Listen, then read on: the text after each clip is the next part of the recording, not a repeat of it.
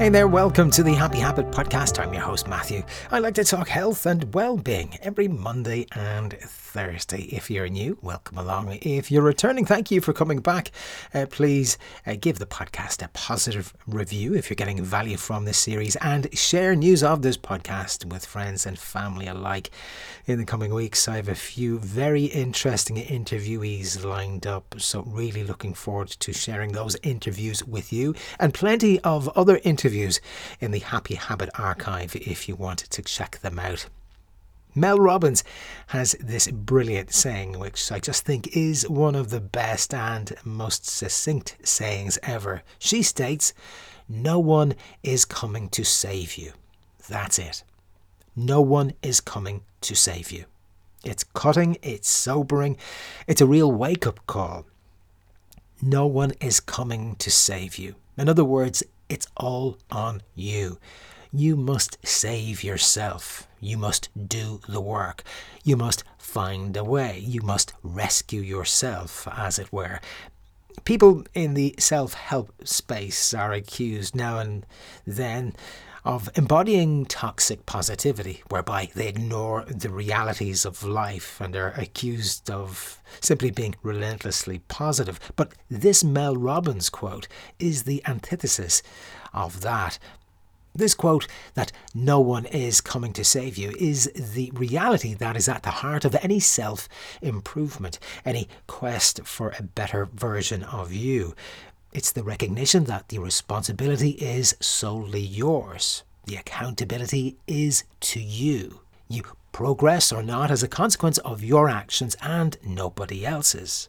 The notion that no one is coming to save me was something that eluded me for a long time, and frustratingly so. I think as children, we are used to the reality that parents and guardians will lend us a helping hand and steer us in the right direction when we need help, and that is how it should be. But at some point, the child, the young adult, realizes that to achieve their own goals and forge their own path, they must be autonomous and be willing to step out from under the wings of their parents and go it alone. I know people who managed to achieve this quite early on in life, and I also know some people who are still trying to achieve this in their advancing years.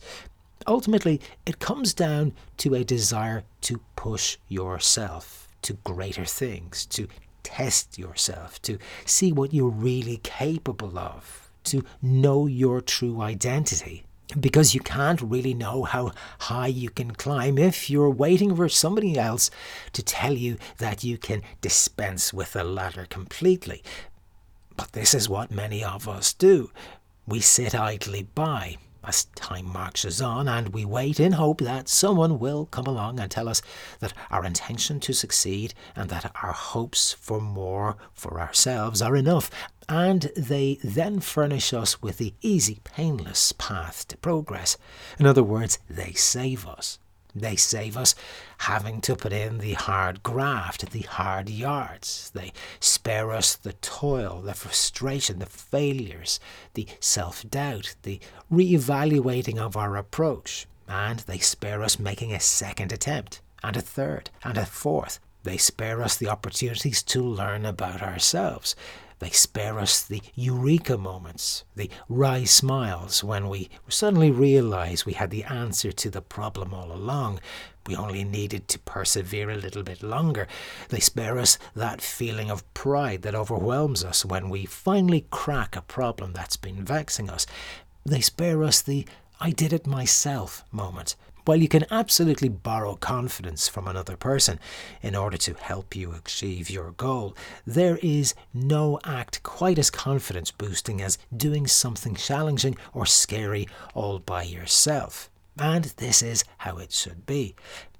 If we want greatness at anything, we have to be willing to turn ourselves inside out in order to get there.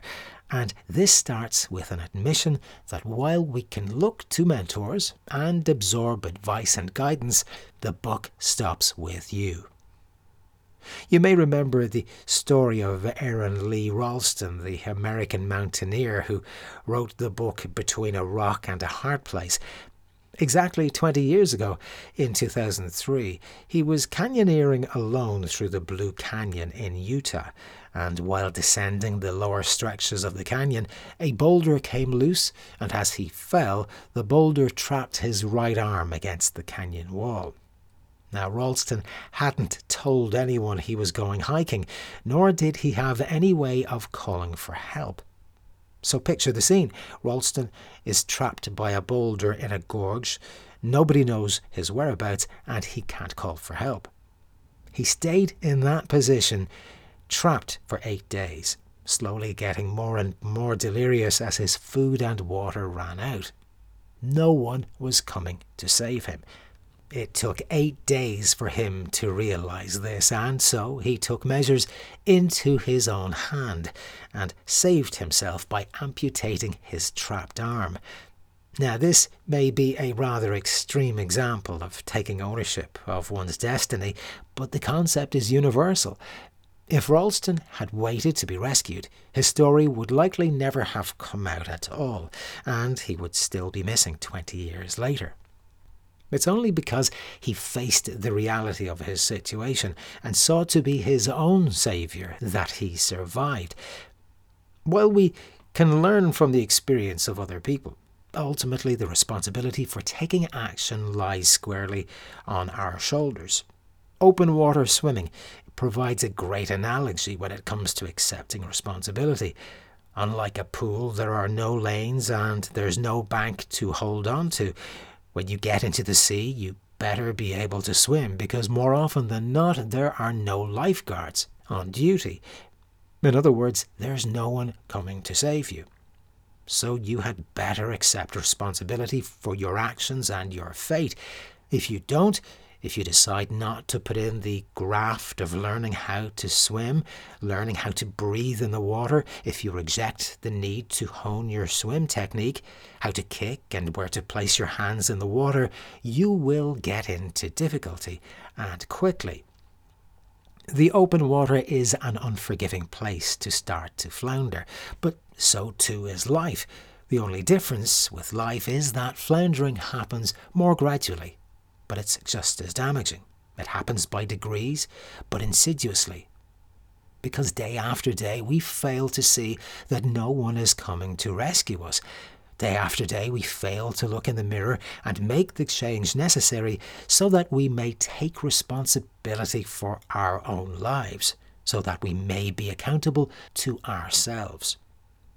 No, when we wait to be rescued by someone else, and that rescue never happens, there comes a point when we, to all intents and purposes, wake up one day and we are at sea, with no lifeboat and no lifeguard anywhere nearby. And the most frustrating reality is we put ourselves there because we dismissed the need to attend those swimming lessons time and time again, because we thought that when we do get into the water, someone else, a better swimmer, will have our backs. But that's not how life works. The sooner you realize that the buck stops with you, the sooner you can start achieving what you have your heart set upon achieving. And when you are striving for goals that your heart is set upon, it means you are living with purpose. You are living the truest version of you. And this is the very foundation of what it means to live a happy and contented life. So, by extension, if we aspire to live a happy life, we must be comfortable going it alone, facing our fears, pushing ourselves, and recognizing we are responsible for whether we sink or swim, nobody else. There are no superheroes ready to swoop in during our hour of need you need to don your own cape and go to work. I realize what I'm saying might sound obvious, and while you may agree with what I'm saying right now, many of you will fall back into the old habit of waiting to be saved the second this episode is over, but you are waiting in vain. Taking responsibility for your life is deeply empowering. It sets you up to be the sole prize winner on awards night it's honest achievement. It's validation of your and nobody else's hard graft and endeavour. you take the opportunity to prove that you can do it to yourself and to nobody else. And this is where we really come face to face with who we really are. No one is coming to save you. Accept this, get comfortable with it. In fact, start loving that reality.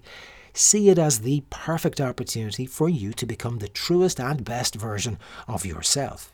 Take that deep dive into the sea knowing that you have your own back. Well, thank you for listening to this edition of the Happy Habit Podcast. Until next time, stay happy.